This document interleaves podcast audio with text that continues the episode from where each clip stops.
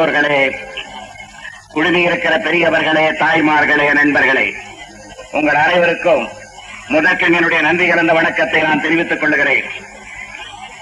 தொண்டை மண்டலத்தினுடைய தலைநகர், பல்லவ சாம்ராஜ்யத்தினுடைய கோநகர், கல்லெல்லாம் கலையாக்கிய மகேந்திரவர்மன், அந்த கலைக்கெல்லாம் காவியம் கண்ட பல்லவ நரசிம்மவர்மன் உலவிய திருபூமி, சாகர பொழுதும் தமிழ் வடித்து சாக வேண்டும், என் சாம்பல் தமிழ் மணந்து வேக வேண்டும் என்று வென்று செத்தானே நந்திவர்மன், அவனுடைய தமிழ் மண் சாம்பல் கலந்திருக்கிற திருமண் பொற்ற பூமி, சைவத்தினுடைய உறைவிடம், வைணவத்தினுடைய இருப்பிடம், ஜைனத்தினுடைய புகலிடம், மொழிக்கோர் கொலுவிடம் என்றெல்லாம் வரலாற்று பல சிறப்புகளை பெற்றிருக்கிற காஞ்சி திருநகரில் அண்ணா மாவட்டத்தினுடைய மாநாடு எழுச்சி கோலம் கொண்டு இரண்டு நாட்களாக நடைபெற்றுக் கொண்டிருக்கிறது.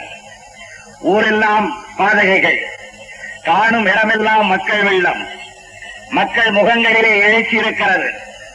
இவ்வளவையும் நம்மை எல்லாம் ஆளாக்கியவர், தமிழை தேனாக்கியவர் பேரறிஞர் அண்ணா பிறந்த ஊரிலே நடைபெறுகிறது. மாவட்டம் அண்ணா மாவட்டம், நடப்பதோ அந்த மாவட்டத்தினுடைய தலைநகர் காஞ்சியில். அந்த காஞ்சியிலே நடைபெறுகிற இந்த மாநாட்டில் நான் உரையாற்றுகிற வாய்ப்பு கற்று கிடைத்ததற்காக மற்றற்ற மகிழ்ச்சி அடைகின்றேன். மாநாட்டிலே எல்லா மாநாடுகளிலும் கலைஞர் அவர்கள் இறுதியாக பேசுகிற பொழுது சில வேண்டுகோளை விடுப்பார்கள், போராட்டங்களை அறிவிப்பார்கள், இவர்களுக்கெல்லாம் நீங்கள் உறுதுணையாக இருக்க வேண்டும் என்று கேட்பார்கள். இந்த மாவட்டத்திலே மூன்று வெற்றி கனிகள் அவர்களுடைய கால்களிலே வந்து விழுந்திருக்கின்றன, இல்லை அவர் மடியிலே வந்து விழுந்திருக்கிறது. அண்ணா மூன்றெடுத்து, அறிவு மூன்றெடுத்து, பாசம் மூன்றெடுத்து என்றெல்லாம் கலைஞர் அவர்கள் பேசுவார்கள். அந்த கலைஞருக்கு மூன்று வெற்றிகள் இந்த மாநாட்டிலே கிடைத்திருக்கிறது. செங்கல்பட்டு செழுமையான பெயர்தான். காஞ்சிபுரத்தை தலைநகராக கொண்டு செங்கல்பட்டிலே அமையப் போகிற மாவட்டத்திற்கு அண்ணா மாவட்டம் என்று பெயர் வைக்க வேண்டும். இதை அறிவித்தவர் கலைஞர். அறிவித்த இடம் சென்னையிலே துறைமுகப் பகுதி. அது அறிவிக்கப்பட்டு விட்டது, மக்கள் ஏற்றுக்கொண்டார்கள். அண்ணா மாவட்டத்தினுடைய மாநாடு அதனுடைய தலைநகர் காஞ்சிபுரத்திலே நதிய அழகாக நடைபெற்றுக் கொண்டிருக்கிறது. இது முதல் வெற்றி. அண்ணா பிறந்த நாளிலே நான் அன்றைய செப்டம்பர் பதினைந்தாம் தேதி அண்ணா மாவட்டத்தை அமைப்பேன் என்று நாடாளுகிற முதலமைச்சர் எம்ஜிஆர் சொன்னார். எங்கிருக்கிறார் என்ற கேள்வி இன்றைக்கு பிறந்திருக்கிறார். அறிவித்த முதலமைச்சர் ஆளே கிடைக்கவில்லை அண்ணா மாவட்டத்திலே. ஆனால் எதிர்கட்சி தலைவர், தமிழகத்தினுடைய தலைவர், அண்ணாவினுடைய உண்மையான தம்பி அறிவிக்கிறார் இது அண்ணா மாவட்டம் என்று. மக்கள் ஏற்றுக்கொண்டார்கள், மாவட்டம் அமைக்கப்பட்டது. முதல் வெற்றி. தமிழ் மன்னர்களிலே தலை சிறந்தவன் அலெக்சாண்டருக்கு ஒப்பானவன், வடநாட்டிலே அக்பர், சந்திரகுப்த மௌரியன் என்றெல்லாம் சொல்லுகிறார்களே அவர்களோட மிகப்பெரியவன். காரணம், ஈழத்துக்கு கடல் கடந்தவன், ஈழத்தை வென்றவன், புத்தகத்தை வென்றவன், சாதகத்தை வென்றவன், சயானியத்தை வென்றவன் என்றெல்லாம் பெயர் பெற்ற ராஜராஜ சோழனுடைய சிலை அவன் கட்டிய கோட்டைக்குள்ளே வைக்கப்பட வேண்டும் என்று முதலமைச்சராக இருக்கிறது. நீங்கள் வாதித்தீர்கள், போராடினீர்கள், கடிதம் எழுதினீர்கள், கர்ஜித்தீர்கள், மத்திய அரசினுடைய பிடரி பிடித்து உருக்கினீர்கள். ஆனால் உடும்பை விட பிடிவாதம் மிக்க இந்திரா காந்தி உள்ளே வைக்க அனுமதி மறுத்துவிட்டார். வரலாற்று புகழ்பெற்ற மன்னன் ஒரு காவல்காரனாக அவன் கட்டிய கோட்டையினுடைய மதுச்சுவருக்கு வெளியே தஞ்சை தரணியில இருந்தார். நீங்கள் எதிர்கட்சி தலைவர் சொன்னீர்கள், சிலையை தூக்கிக் கொண்டு நான் உள்ளே போவேன், வேறொரு கோட்டையிலே ஜலகண்டேஸ்வரர் ஆலயத்துக்கு அந்த சாமி போகிற பொழுது என் தமிழ் மன்னன் ராஜராஜன் அந்த கோட்டைக்குள்ளே போகக்கூடாதா என்று கேட்டீர்கள். இந்திரா காந்திக்கு வருவதற்கு பயம். வருவதற்கு முன்னாரே அறிவித்தார்கள், ராஜராஜ சோழன் சிலை கோட்டைக்குள்ளே பிரகதீஸ்வரர் ஆலயத்துக்குள்ளே வைக்கப்படும் என்ற வெற்றி செய்தி இரண்டாவது உங்கள் மடியிலே விழுந்தது. மூன்றாவதாக டெல்லி வரையிலே போனீர்கள், எதிர்கட்சி தலைவரை அழைத்தீர்கள், கூட்டினீர்கள், ஒற்றுமையாக இருங்கள், இருக்கிற பிணக்குகளை வேறு அதிகப்படுத்தாதீர்கள், பிணக்குகளை குறையுங்கள், ஆந்திரத்திலே ஒற்றுமை நிலைநாட்டட்டும், என் டி ராமாராவ் முதலமைச்சராக அமையட்டும் என்று வகுத்துக் கொடுத்தீர்கள் திட்டம். சென்னைக்கு வந்தார்கள், தலைவர்கள் பேசினார்கள், அங்கும் அந்த தீர்மானத்தை நீங்கள் தான் படித்தீர்கள். பாஸ்கர் ராவ் டிஸ்மி செய்யப்பட வேண்டும், என் டி ஆர் முதலமைச்சராக உட்கார வேண்டும், மத்திய அரசு ஜனாதிபதி இதை தலையிட வேண்டும் என்று தீர்மானம் படித்தீர்கள், படித்து முடித்தீர்கள். அந்த வெற்றி செய்தியையும் நீங்களே இப்போது அறிவித்திருக்கிறீர்கள். எனவே மூன்று வெற்றிகளை இந்த மாநாட்டிலே குவித்திருக்கிற பெருமை உண்டு. இன்னும் ஒரே ஒன்று, இந்த உள்ளே பிரகதீஸ்வரர் ஆலயத்துக்குள்ளே ராஜராஜன் சோழ சிலையை வைப்பதற்கு மத்திய அரசு முதலிலே மறுத்தது, கடைசியிலே இணங்கியது. எம்ஜிஆரை முதலமைச்சராக மத்திய அரசு மறுத்தது, நம்முடைய முயற்சியாலே இணங்கிற்று. அண்ணா மாவட்டம் என்ற பெயரை எம்ஜிஆர் வைக்க மறுத்திருக்கிறார்.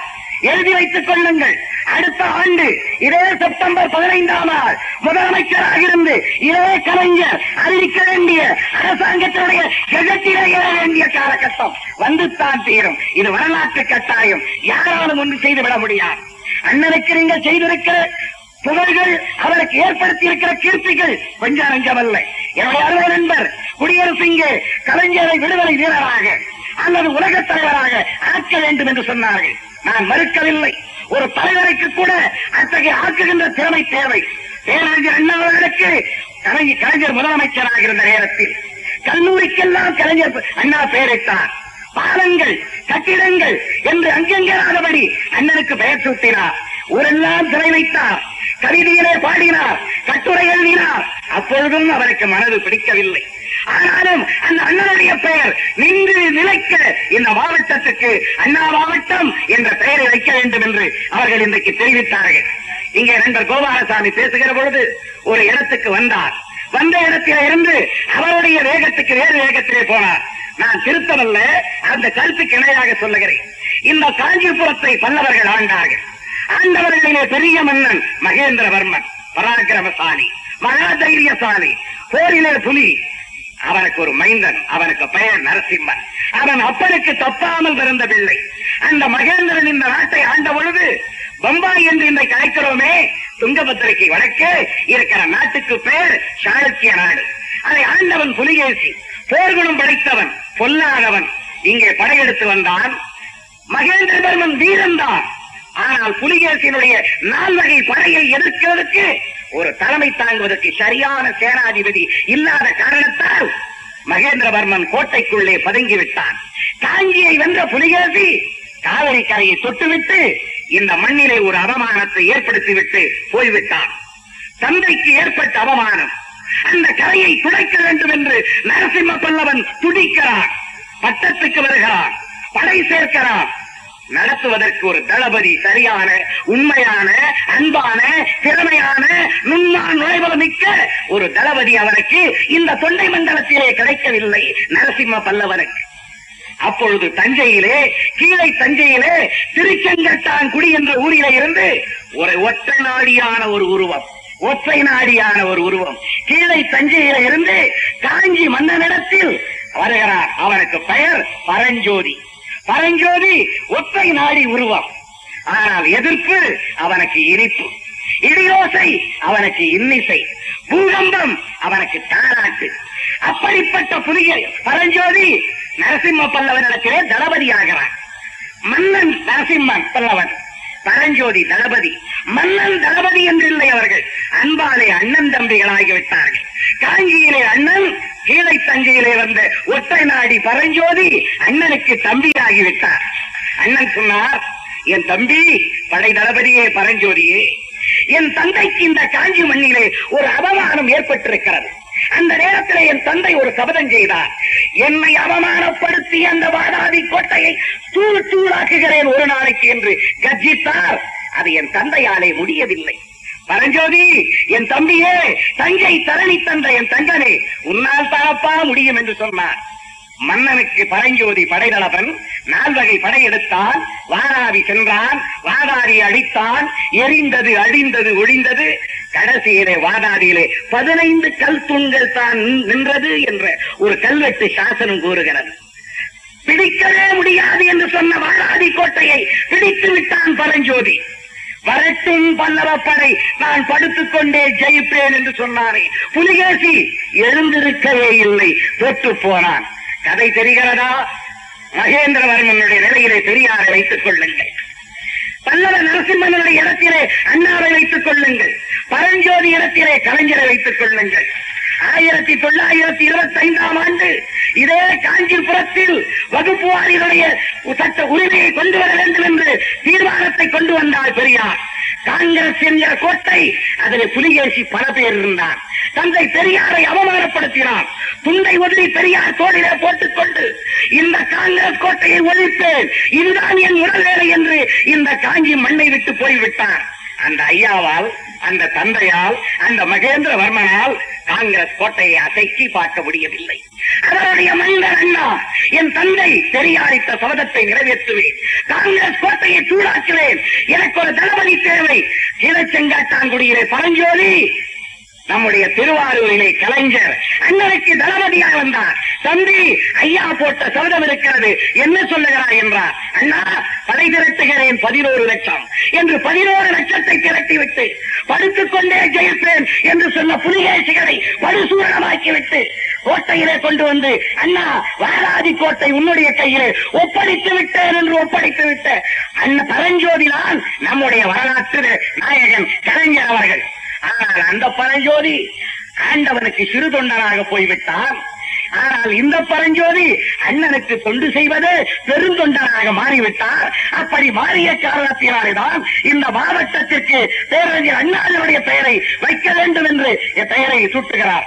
இதுல இன்னொரு விசித்திரம், தாய் தான் மகனுக்கு பெயர் வைப்பார். முருகன் என்றும், முத்தன் என்றும், சண்முகன் என்றும், ஏதோ அன்பன் அன்பன் என்றும், அன்பரசு என்றும் எப்படியோ பெயர் வைப்பார். ஆனால் மகன் தந்தை தாய்க்கு பெயர் வைப்பாரா? இது விசித்திரம். ஆனால் இந்த நாட்டிலே அது நடந்தது. இந்த நாடு தமிழ்நாடு. இந்த தமிழ்நாட்டிலே பிறந்தவர் அண்ணா. அண்ணாவுக்கு தாய் நாடு தமிழ்நாடு. ஆனால் இந்த தமிழ்நாட்டிலே மகன் அண்ணா தன்னை பெற்ற தாய் நாட்டுக்கு தமிழ்நாடு என்று பெயரிட்டார். தாய்க்கு மகன் பெயர் வைத்த விசித்திரத்தை தமிழக அரசியலே முதல் முதலாக செய்து காட்டியவர் பேரறிஞர் அண்ணா. அவருக்கு இவர் தம்பி. அண்ணன் ஒரு கால் தம்பிக்கு பெயர் வைக்கலாம், தம்பி அண்ணனுக்கு வைக்க முடியாது. ஆனால் அதை இவர் செய்து காட்டினார். பெற்ற அண்ணனுக்கு தம்பி கலைஞர் அண்ணா மாவட்டம் என்று இந்த மாவட்டத்திற்கு பெயர் வைத்திருக்கிற பெருமை கலைஞர் அவர்களுக்குத்தான் சார். இவ்வளவு உண்மையான தொண்டர் அண்ணா. கலைஞர் அண்ணனுக்கு பேச்சும் மூச்சும் எழுத்தும் செயலும் அண்ணாஜா என்று இருக்கின்ற உண்மையான தம்பி கலைஞர். இன்னொரு தம்பி இருக்கிறார். அவர் சொன்னார், எனக்கு சிலை வைக்க ஆரம்பித்தால் தமிழ்நாட்டிலே அண்ணாவுக்கு சிலை வைக்க இடமே இருக்கார். என்ன கொழுப்பு, என்ன திமிர், என்ன ஆணவம், என்ன மதமதப்பு, என்ன நாக்கை துண்டாடி இருக்க வேண்டும் வேறு நாடாக இருந்தார். என்னுடைய சிலை வைக்க ஆரம்பித்தால் அண்ணனுக்கு சிலை இருக்காது என்று சொல்லுகிறவன் எவ்வளவு மனம் பிடித்த ஒரு தெரியனாக இருக்க வேண்டும். இந்த நாடு தாங்கிக் கொண்டிருக்கிறது. ஏன் வைக்க சொல்லுவதுதானே? அண்ணாவை விட மேதாவியா, அண்ணாவை விட பொருளாதாரத்திலையா, பெரிய சொற்பொழிவாளா, ஆற்றலாளனா, இயக்கம் கண்டவனா? நீ கண்ட இயக்கம், நீ சொன்ன உத்தம மொழிகள், நீ சொன்ன ஊரார் ஒருவருக்கு முன்னாலே உரைத்த மொழிகள் நாடு சிரியா சிரிக்கிறது. எஸ்.சி. சோமசுந்தரம் இந்த பக்கம். இப்ப நாங்க எம்ஜிஆர் பத்தி நாங்க அதிகம் பேசுறதே இல்லை. நமக்கு இப்ப கொஞ்சம் ரெஸ்ட். நீங்க பார்க்கலாம், பெரிய கட்சியில் ரொம்ப நேரம் பாகவத பாடுவார். ஒன்றரை மணி நேரம் பாடின உடனே அவருக்கு ஒரு டம் ஆத்திக்கணும்னார். பக்கத்தில் இருக்கிற மிருதங்க பார்த்து அப்படின்வார். அவர் தனியா ஆபர்த்தனம் தட தடன்னு அடிப்பார். அவர் முடிச்ச உடனே கஞ்சராக்காரன் அடிப்பான். இவர் சபாஷ், இவர் ஒண்ணும் சொல்ல மாட்டார். பாகவத சபாஷ். அவர் கொஞ்ச நேரம் வாசித்துவார். மோர் சிங்காரன் கணக்கண கணக்கண அடிப்பார். பலே பலே பலே பலே சபாஷ். இப்ப நாங்க அந்த மாதிரி எரிசாராய ஊழல் எம்ஜிஆர் எஸ்டிஎஸ் நாங்க சபாஷ். அவர் எம்ஜிஆர் சொல்றார், சாராய கடை ஊழல் எஸ்டிஎஸ் பலே பலே சபாஷ். கிரிமினல் புத்தி எம்ஜிஆர் எஸ்டிஎஸ் பலே பலே பலே சபாஷ். உன்னை அழிக்காமல் விடமாட்டேன் எம்ஜிஆர் பலே, உன்னை தொலைக்காமல் விடமாட்டேன் எஸ்டிஎஸ். இவன் லஞ்சம், நான் லஞ்சம், நீ லஞ்சம், நான் லஞ்சம், சபாஷ் லஞ்சம். ஆனால் நீங்கள் சிரிக்கிறீர்கள். எனக்கு கூட சிரிப்பு தான் வருகிறது. எம்ஜிஆர் கோட்டைக்குள்ளே இப்படி குத்து விட்டு நடக்கிறது. நீ லஞ்சம், நான் லஞ்சம் என்று நம்மை லஞ்சம் வாங்குகிறேன் என்று சொல்லிவிட்டு எம்ஜிஆர் வெளியே போனார். கட்சி துவைக்கிறார். அந்த கட்சியில எஸ்.கே. சோமசுந்தரம் எம்ஜிஆர் லஞ்சம் வாங்குகிறார் என்றார். இன்றைக்கு எம்ஜிஆர் எம்ஜிஆர் எஸ்.எஸ். எஸ். சோமசுந்தரம் சொல்வதை பார்த்து நீங்க சிரிக்கிறீர்கள், நான் சிரிக்கிறேன், நாடு சிரிக்கிறது. நம்மை பார்த்து ஒரு நாள் சிரித்தார்கள். ஒன்றை நீங்கள் மறந்துவிடக் கூடாது நண்பர்களே, இந்த திராவிட இயக்கம் ஒன்னுக்கு ரெண்டாயி ரெண்டு மூணாகி ஒருத்தருக்கு ஒருத்தருக்கு வெட்டி குத்தி மடிவதை கண்டு ஒரு திருக்கூட்டம் இன்றைக்கு சிரித்துக் கொண்டிருக்கிறது. இந்த திராவிட இயக்கம் எப்படி இந்த மண்ணிலே வேறு ஒன்றிற்று வெள்ளுரை வேந்தரும் தியாகராயரும் படகல் அரசரும் பன்னீர் செல்வமும் பெரியாரும் அழகிய ரத்தத்தை கொட்டி வளர்த்து பிற்படுத்தப்பட்ட தாழ்த்தப்பட்ட மக்களுடைக்கெல்லாம் நெஞ்சுடன் ஏற்றி அவர்களை ஆண்மை உள்ளவராக மாற்றி இந்த நாட்டிலே அரியாசாத்திலே ஏற்றி உட்கார வைத்து விட்டார்களே, அந்த இயக்கத்தை தோற்கடிக்க முடியவில்லையே. விளைந்த காட்டிலே திரிந்த குருவியாக இருந்தோமே, விளைக்காமல் விளைகின்ற கழனியாக இருந்தோமே. நம்முடைய இனத்துக்கு இன்றைக்கு சவால் விட்ட திராவிட இயக்கம் ஒழிகிறது என்று சில திருக்கூட்டம் இன்றைக்கு சிரிக்கிறார்கள் நண்பர்களே, சிரிக்கிறார்கள். அதை எண்ணுகிற பொழுதுதான் சில நேரங்களிலே கலைஞர் துடியாய் துடிப்பார். எப்படிப்பட்ட இயக்கம், எவ்வளவு பேர்களுக்காக ரத்தத்தை சுரிந்திருக்கிறார்கள். அந்த இயக்கத்தை சில பேர் அழிக்க முடிக்கிறார்கள். எம்ஜிஆர் தான் திராவிட இயக்கத்தை உடைத்த பெரும் பலிக்கு ஆளானவர், துரோகி, திராவிட இனத்தினுடைய துரோகியாக மாற்றப்பட்டிருக்கிற காரணத்தினாலே இன்றைக்கு இவ்வளவு பெரிய நிலைமை உருவாகியிருக்கிறோம். ஏற்பட்டுவிட்ட பழி, எஸ்.சி.எஸ். சொடுக்கிற கடைகள் பதிலளிக்க முடியவில்லை. எம்ஜிஆர் நாடகத்துக்கு மேலே நாடகமாடுகிறார். நான் கேட்கிறேன், ஒரே ஒரு நாடகம். அந்த நாடகத்திலே ஒரு காட்சி, ஒரு விளம்பரம் கொடுத்திருக்கிறார். அமைச்சர் அவை விசாரணை உட்குழுவிற்கு புகார்கள் அனுப்ப வேண்டிய முகவரி. எல்லா பத்திரிகையும் ஒரு விளம்பரம். என்ன, தமிழக அமைச்சர்கள் இருபத்தஞ்சு சட்டமன்ற நாடாளுமன்ற மேலவை மற்றும் மாநிலங்களவை உறுப்பினர்கள் எவர் மீதாவது யாராவது புகார் கூற விரும்பினால் அவர்கள் புகார்களை தமிழக அரசால் அமைக்கப்பட்டுள்ள அமைச்சரவை விசாரணை குழுவுக்கு முதலமைச்சர் அமைச்சரவை விசாரணை உட்குழு தலைமைச் செயலகம் சென்னை என்ற முகவரிக்கு அனுப்பணுமா? இப்ப எங்களை பத்தி என்ன பத்தி நீங்க ஒரு லெட்டர் எழுதி துரைமுருகன் இவ்வளவு அயோக்கிய, இவ்வளவு லஞ்சம் வாங்கினா, இது எங்களுக்கு தெரியும்னு நீங்க எழுதிட்டா அவர் வச்சுக்குவார். அவர் உடனே என்னை கூப்பிட்டு வாங்கினியான்னு கேட்பார். நான் கேட்கிறேன், என்னை விசாரிக்கிறதுக்கு எம்.ஜி. ராமச்சந்திரனுக்கு என்ன யோகியத்தை இருக்கிறது? முதலில் ஃபர்ஸ்ட். ரெண்டாவது, தமிழ்நாட்டு மந்திரிகளை விசாரி, எனக்கு அக்கறை இல்லை, அது உங்க கட்சிக்காரன. நாடாளுமன்ற உறுப்பினர்கள் மேலவை உறுப்பினர்கள் ஐநூத்தி ஐம்பது பேர் இருக்கா லோக்சபாவில், அவனெல்லாம் இவர் விசாரிக்கிறது. இருநூத்தி ஐம்பதுக்கு மேற்பட்டவர்கள் இருக்கிறார்கள் மாநிலங்களவையில, அவரை விசாரிக்கிறது. தமிழ்நாட்டை சேர்ந்த நாடாளுமன்ற உறுப்பினர்கள் மேலவை உறுப்பினர்கள் சொன்னாலாவது ஒரு பொருள் உண்டு. இவர் மொத்தமே நாடாளுமன்ற உறுப்பினர்கள். நீ கொஞ்சம் ஆந்திராவுக்கு போயிட்டு வாங்க, அதுல வேண்டாம். ஆமா, தமிழக சட்டமன்ற அந்த நாடாளுமன்றத்துல என்னன்னு கேளுன்னா, அங்க எம்பி ஆனவன்னா மந்திரி ஆயிருக்கார். இப்ப இந்திரா காந்தியும் நாடாளுமன்ற உறுப்பினர், அப்புறம் பிரைம் மினிஸ்டர். அந்த அம்மாவையும் இவர் தான் விசாரிப்பார். இவ்வளவு ஒரு கோவாளித்தனமான, முதல்ல உனக்கு வார்த்தை எழுத தெரியுதா, ஒரு தீர்மானத்தை போடுறிய, ரெண்டாவது இந்த அதிகாரம் உனக்கு யார் கொடுத்தது, சட்டசபையை கூட்டியிருக்கணும் நீ, இப்படிப்பட்ட ஒரு திட்டத்தை நான் கொண்டாட போறேன், நான் தான் விசாரணை குழு தலைவன் சொல்லியிருந்தீங்கன்னா தோலை வீழ்ச்சி கீழ்ச்சி உரிச்சிருப்பாங்க. நீரா அவருக்கு என்ன யோகியத்தை? லஞ்சம் வாங்குவதையே நித்த தொழிலாக கொண்டவர் எம்ஜிஆர். எம்ஜிஆர் சரி, நான் கேட்கிறேன், அந்த குழுல எம்ஜிஆர், நெடுஞ்செழியன், பண்ருட்டி, கிருஷ்ணசாமி, காளிமுத்து, இந்த பஞ்ச பூதங்கள் அதுல மெம்பர். பஞ்ச பாண்டவர்கள், உத்தமர்கள், மனசுல மாற்றில்லாதவர்கள், கையில அப்படி கைவிடாதவர்கள் எம்ஜிஆரா? கோடிக்கணக்கான லஞ்சத்தை வாங்குகிறவர் எம்ஜிஆர். நான் இன்னைக்கு சொல்ற தைரியம் இருந்தால் ஆயிரக்கணக்கில் கொண்டிருக்கிற இந்த மாநாட்டிலே நான் பயங்கரமான ஒரு குற்றச்சாட்டை சொல்லுகிறேன். எம்ஜிஆருக்கு ரெண்டமாஷின்னு ஒரு டாக்டர் சென்னையில் இருக்கிறார். அவருடைய மகன் ஓம் பிரகாஷ் நாற்பத்தி எட்டு பர்சன்ட் கூட எம்பிபிஎஸ் வாங்கல, அறுபது பர்சன்ட் வாங்கியிருந்தாதான் எம்பிபிஎஸ்க்கு அப்ளை பண்ணலாம். நாற்பத்தி எட்டு பர்சன்ட் வாங்கியிருக்கா. இருபத்தைந்து லட்சம் ரூபாயை எம்ஜிஆர் நேரடியாக அந்த பையனுக்கு சீட்டு கொடுப்பதற்காக லஞ்சமாக பெற்றார் என்ற குற்றச்சாட்டை பொறுப்புள்ள முதலமைச்சர் மீது பொறுப்புள்ள சட்டமன்ற உறுப்பினர் இந்த மாநாட்டில் தெரிவிக்கிறேன். தைரியம் இருந்தால், மானம் இருந்தால், ரோஷம் இருந்தால் ஒரு சின்ன கேஸ் போட, சின்ன கேஸ், மானம் போயிடுச்சேன்னு ஒரு சின்ன கேஸ் போட, கேஸ் போட பார்க்கலாம். லஞ்சம் வாங்காத மந்திரியா? நேற்றைக்கு ஒரு ஆள் பாலிடெக்னிக்கு கல்வி மந்திரி மினிஸ்ட்ரிக்கு லஞ்சம் கொடுத்தாச்சு, சீஃப் மினிஸ்டர் லஞ்சம் கொடுத்தாச்சு. தெரிஞ்சதுன்னு சொல்றாராம், எனக்கு மட்டும் என்ன ஐயா, எனக்கு ஒரு லட்சம் ஆண்டு, அவருக்கு ஒரு லட்சம் கொடுத்தாச்சு. பச்சா பச்சையா சொல்ல லஞ்சம், லஞ்சத்தை விசாரிப்பதற்கு எம்ஜிஆருக்கு என்ன யோகியத்தை இருக்கிறது? சரி, இந்த குழுவை விசாரிச்சு என்ன நடவடிக்கை எடுக்க முடியும்? சட்டமன்றத்தை கூட்டு நான் ஒரு உண்மையை சொல்லிட்டு போறேன். இன்னைக்கு தலைவர் வச்சுக்கிட்டே நான் மன்னிக்கணும். இன்னைக்கு தேதி பதினைஞ்சு, இருபதாம் தேதிக்குள், இன்னைக்கு பதினாறு, இருபதாம் தேதிக்குள் வேகமா சட்டசபையை கூட்டலாம். இருபதாம் தேதிக்குள், இந்த மாதம் இருபதாம் தேதிக்குள் எம்ஜிஆர் சட்டமன்றத்தை கூட்டட்டும். அவருக்கு மெஜாரிட்டி இல்லை என்று நான் நிரூபிக்கிறேன். அவருக்கு மெஜாரிட்டி இல்லை என்று நான் நிரூபிக்கிறேன். இருபதாம் தேதிக்குள் கூட்டட்டும். இல்லாவிட்டா பக்கத்து காது அறுத்துக்கிறேன். சவாலுக்கு ஏடிஎம்கே எம்எல்ஏ ஊர்ல கிடையாது. பாதி பேர் வேட்டி அவுத்துட்டானே. எஸ்.சி. சோமசுந்தரம் மேல கருப்பு, கீழே சிகப்பு, நடுவுல வெள்ளையை விட்டாரு கொடி. இப்ப அவன் வேட்டி அவுத்துட்டானே, மல்லாட்டியில கட்டுறான். ஏடிஎம்கே எம்எல்ஏ இது பழைய வேஸ்டி நின்றான். பழைய வேட்டி எம்ஜிஆருடைய வேட்டியை ஊரிலிட்டான எஸ்.சி. சோமசுந்தரம் வேட்டியை கட்ட முடியல. பழைய நண்பர்களே, நாலு ஆந்திரா, கர்நாடகா, கேரளா, தமிழ்நாட்டுல இந்த நாலு ஸ்டேட்லயும் எம்எல்ஏ ஃப்ரீயா எங்க வேணா போய் சுதந்திரமா இருக்கிறது நம்ம கட்சி எம்எல்ஏக்கள் தான். உண்மையெல்லாம் சட்டசபைக்கு வந்தீங்கன்னா அப்படியே பெருமாள் கோயில் மாடு மாதிரி மேய்வானுங்க ஏடிஎம்கே எம்எல்ஏ. ஒருத்தன் கிடையாது. கொடைக்கானல் இன்னும் ஒரு பயங்கரமான குற்றச்சாட்டை சொல்லுகிறேன். எஸ்.சி. சோமசுந்தரம் பக்கத்தில் ஒரு எம்எல்ஏ போவதற்கு இருந்தான்.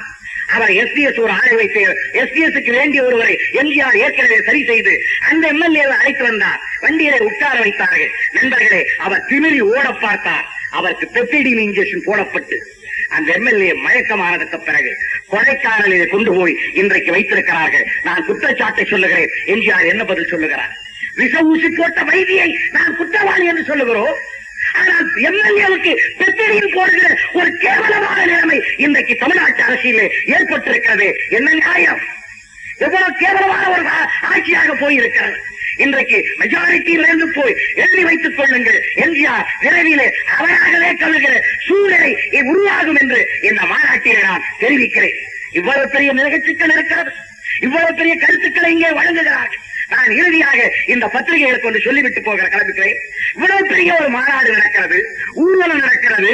ஆனால் நண்பர்களே, நான் கேட்கிறேன், இது இந்து பத்திரிகை. இந்த பத்திரிகையில இத்தனை பக்கங்கள் வந்திருக்கிறது. ஒரு பக்கமா, ரெண்டு பக்கமா, இவ்வளவு பக்கங்கள் வருகிறது. இத்தனை பக்கங்கள் இதுல வந்து கிட்டத்தட்ட ஒரு எவ்வளவு பக்கம் போட்டிருக்கா? பதினாறு, இது இருபத்தி நாலு பக்கம். இவ்வளவு பேப்பர் இல்லை. இவ்வளவு பெரிய மாநாடு நடக்குது. இந்த இருபத்தி நாலு பக்கத்துல ரெண்டே ரெண்டு வரியாவது இந்த மாதிரி மாநாடு, இந்த மாதிரி நிகழ்ச்சி எழுதுறாங்க இவ்வளவு பெரிய இந்து பத்திரிகையில. நான் கேட்கிறேன், என்னதான் விளம்பரம் கொடுக்கட்டும் எம்ஜிஆர், ஆனா ஜனநாயகத்தை இப்படி நீங்க கேலி கூத்தாக்கிறீர்களால் எப்படி ஆந்திரா நடக்காமலே போகும்? இதுல என்ன கட்டம் கட்டி போடுறாருன்னு கேட்டா, எங்கேயோ இந்திரா காந்தி கர்நாடகத்துக்கு போனாங்களா, அந்த இடத்துல நூறு அடி நீளமோ நூத்தி ஐம்பது அடி நீளமோ ஒரு மாநாடு, ஒரு பந்தல் இருந்ததா. இந்த நூத்தி ஐம்பது அடி நீட்டு பந்தல்ல மக்கள் வழிந்தார்களா. இந்து பத்திரிகைக்கார நிருபர் வந்திருந்தால் கேட்பேன், கொஞ்சம் எங்கள் மாநாட்டினுடைய பந்தலை அளந்து கொள்ளுகிறீர்களா, இல்ல உங்களுக்கு அளக்க தெரியாதா, அல்லது கவர்னர்களை போல எண்ண தெரியாதா, எங்கள் மதுராந்தக ஆறுமுகத்தை விட்டு எண்ணி சொல்ல சொல்லட்டுமா? நூறு அடி பந்தல் போட்டிருக்கிறார்களாம், கூட்டம் வழிந்ததாம், அப்படியே ஜனம் இருக்கமாம், இந்திரா காந்தி பேசினாராம். கட்டம் கட்டி போடுகிற இந்து பத்திரிகையே பல லட்சம் மக்கள் உனக்கு தெரியவில்லையா? இது போட்டோம். தினமணி பத்திரிகை அவர் என்னன்னு கேட்டா, இது என்ன மாவட்ட மாநாடுன்னு நாம போஸ்ட் போட்டிருக்கோம், அண்ணா மாவட்ட மாநாடு. எங்கேயாவது செங்கல்பட்டு மாநாடுன்னு போட்டிருக்கோமா? இவனுக்கு அந்த புத்தி வரல. இவன் அப்போ செங்கல்பட்டு மாவட்ட செங்கல்பட்டு மாவட்ட திமுக நாங்க என்ன நோட்டீஸ் அடிச்சுமோ அதான் நீ போடணும், இல்லைன்னா ஒரு போடாம இரு. அதை செய்திருக்கிறார் நம்ம அண்ணன் வீக்கே சொல்றார், போடாம இருக்கு. அதை செய்திருக்கிறார் யாரு? நம்ம தேவத்தந்தி பத்திரிகைக்கார. அவர் மாங்காய்க்கும் தட்டாம, மரத்துக்கும் தட்டாம, எம்ஜிஆருக்கும் கோவம் வராம, கலைஞர்கிட்டே அதிக பாட்டு வாங்காம, ரெண்டுத்துக்கும் தப்பு அடிக்கணும்னா அவர் பார்த்தார் பொத்தாம் பொதுவா. காஞ்சிபுரத்தில் திமுக ஊர்வலம், அலங்கார ரதத்தில் கருணாநிதி வந்தார். சரி, காஞ்சிபுரத்தில் திமுக மாநாட்டு மாநாடு நேற்று தொடங்கியது. இதை ஒட்டி ஊர்வலம் நடப்பட்டது, அலங்காரத்தில் கருணாநிதி வந்தார். எந்த ஊர்ல என்ன சபை எந்த மாவட்டம் இது போடல. எதுக்கு? வீடு வாடின கொட்டையின்னு வாடு வீடின கொட்டையின்னு காலி கொட்டையின்னு தங்க மணி படிப்பட்டு கொட்டையின்னு நமக்கு எதுக்கு அந்த வந்து இதையும் போடல அதையும் போடல. தின தினத்தந்திக்கார இதுல போட்டிருக்க பத்திரிகைகள் நம்முடைய நான் கேட்கிறேன், செங்கல்பட்டு ஏன் தினமணிக்கு அண்ணா மாவட்டம் என்று எழுதினால் குத்துகிறதா குடைகிறதா? இன்னும் உங்களுக்கு அந்த அசூயை போகவில்லையா? அண்ணா என்று பெயர் சொல்வதற்கு கை நடுங்கு எழுதுவதற்கு கரம் நடுங்குகிறதா? மனம் கூசுகிறதா? எழுதி வைத்துக் கொள்ளுங்கள் நண்பர்களே. உங்கள் இந்துவும் எக்ஸ்பிரஸும் தினமணி பத்திரிகைகளும் உங்களுடைய வேதா விலாசமும் ஏட்டுக்குடி தரத்தையும் தூள் தூளாக்கிவிட்டு வந்திருப்பதுதான் இந்த திராவிட முன்னேற்ற கழக இயக்கம். அதை தூள் தூளாக்கி விட்ட பிறகு எங்க இடத்துல ஒரு எட்டப்பன் கிடைத்தான். அந்த எட்டப்பனை வைத்துக் கொண்டு கொட்டமளித்திருக்கிறீர்கள். அந்த கொட்டத்தை அடக்கி நாங்கள் மீண்டும் நீதியை நிலைநாட்டுவோம். இந்த மாநாட்டிலே வந்திருப்பவர்களுக்கு ஒரே ஒரு வேண்டுகோள், நாம் தந்தை பெரியார் வழி என்கிறோம். அந்த பெரியார் சபதம் செய்தார் இருபத்தி ஐந்திலே என்று சொன்னேன். காங்கிரசை ஒழிப்பதே என் முதல் வேலை என்று சபதம் செய்துவிட்டு வெளியேறினாரே, அப்படி கலைஞருடைய பேச்சை கேட்டுவிட்டு இந்த மாநாட்டிலிருந்து வெளியேறுகிற நீங்கள் எல்லாம் எங்கள் அண்ணன் மீது ஆணை.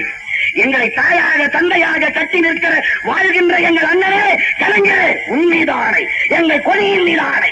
இந்த காஞ்சி மண்ணில என் தந்தை பெரியார் சத்தியம் செய்தார், சபதம் ஏற்றார். அந்த காஞ்சி மண்ணை ஒரு பிடி எடுத்து என் காஞ்சி மண்ணே, என் அண்ணனை ஈன்ற மண்ணே, உண்மையில சத்தியம். அதிமுக அரசையும் காங்கிரசும் அதை கூட்டோடுவர்களையும் மூன்றோடு அழிப்போம் உறுதி உறுதி என்று சபதத்தை மேற்கொள்ள வேண்டும் என்று கேட்டு விடைபெறுகிறேன். நன்றி, வணக்கம்.